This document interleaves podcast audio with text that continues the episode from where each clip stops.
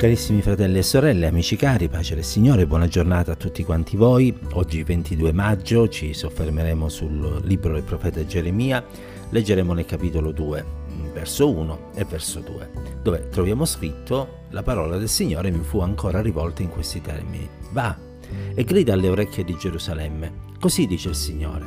Io mi ricordo dell'affetto che avevi per me quando eri giovane del tuo amore da fidanzata quando mi seguivi nel deserto in una terra non seminata. Nel periodo in cui Geremia svolse il suo ministero profetico, eh, Israele viveva lontano dal Signore. E nel nostro testo il Signore si rivolge al suo popolo come alla sua sposa e nel parlare considera il patto che aveva stretto con lui sul Sinai e mette in evidenza tre insegnamenti che mostrano chiaramente il contenuto di quel patto.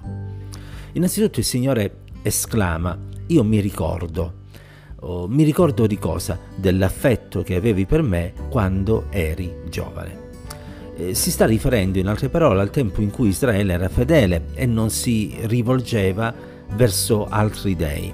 Era un amore di cui eh, leggiamo oh, assimilabile a quello di una fidanzata era un periodo in cui cioè Israele mostrava affetto, mostrava desiderio di compiacere eh, al suo Dio e mh, mm, ognuno di noi deve un attimino riguardare la propria vita per riconsiderare la propria relazione eh, col Signore e mh, mm, accertarsi che eh, quei sentimenti di amore profondo che ci hanno caratterizzato allora quando abbiamo accettato la grazia di Dio nella nostra vita siano ancora vivi. L'affetto verso Dio, l'amore verso il Signore deve essere qualcosa che infatti va crescendo nella nostra vita, perché altrimenti ci ritroveremo prima o poi ad essere infedeli al nostro Signore. In una coppia, infatti, l'amore è il fondamento necessario affinché quell'unione possa essere continua nel tempo e ci possa essere un reciproco rispetto oh, e una reciproca stima. E lo stesso vale nel nostro rapporto con Dio. Se esso non è basato sull'amore o se l'amore nel tempo arriva a scemare, noi non potremo veramente realizzare eh, quella intimità con Dio che ci permetterà di poter godere della sua piena benedizione. D'altronde uno dei rimproveri che viene fatto alla chiesa di Efeso nella prima delle sette epistole di cui troviamo traccia nell'Apocalisse è proprio questo. Conosco tutto della tua vita, le tue opere, eccetera, eccetera, ma ho questo contro di te. Hai abbandonato il tuo primo amore. Il Signore si ricordava di quell'amore per quanto riguardava Israele, ma il fatto che fosse solo un ricordo voleva dire che era diventato qualcosa di molto lontano nel tempo lui si ricordava di quell'affetto, si ricordava anche della disponibilità che Israele aveva mostrato. Infatti abbiamo letto che il Signore dice io mi ricordo quando tu mi seguivi nel deserto. E naturalmente seguire il Signore nel deserto non fu qualcosa di facile, di semplice, ma ci illustra chiaramente il fatto che quando c'è l'amore si è pronti a fare tutto.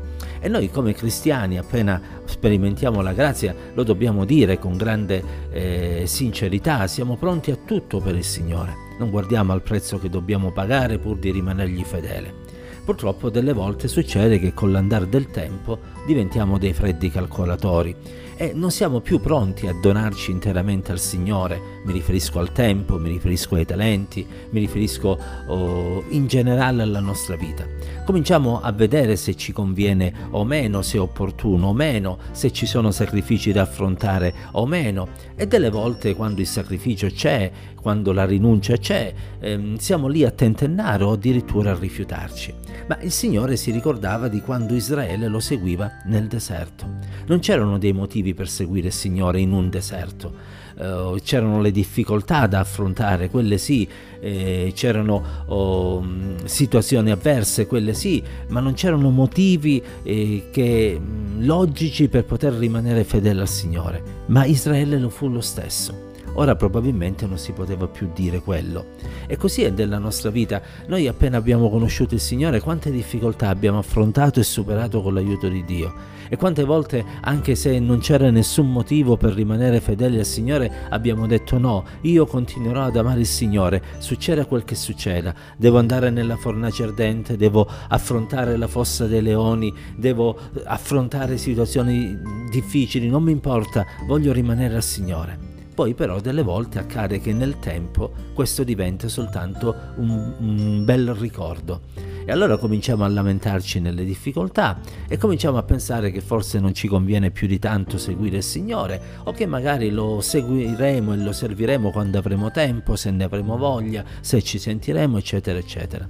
Il Signore ci aiuti a non cadere in questo tranello, che Dio non debba semplicemente ricordarsi di quanto noi lo, ama, di quanto noi lo amavamo e di come noi lo seguivamo anche nel deserto ma che Dio possa ancora oggi compiacersi di questo, compiacersi nel vedere che, come abbiamo letto nella parte finale del verso 2, siamo pronti ad andare anche in una terra non seminata.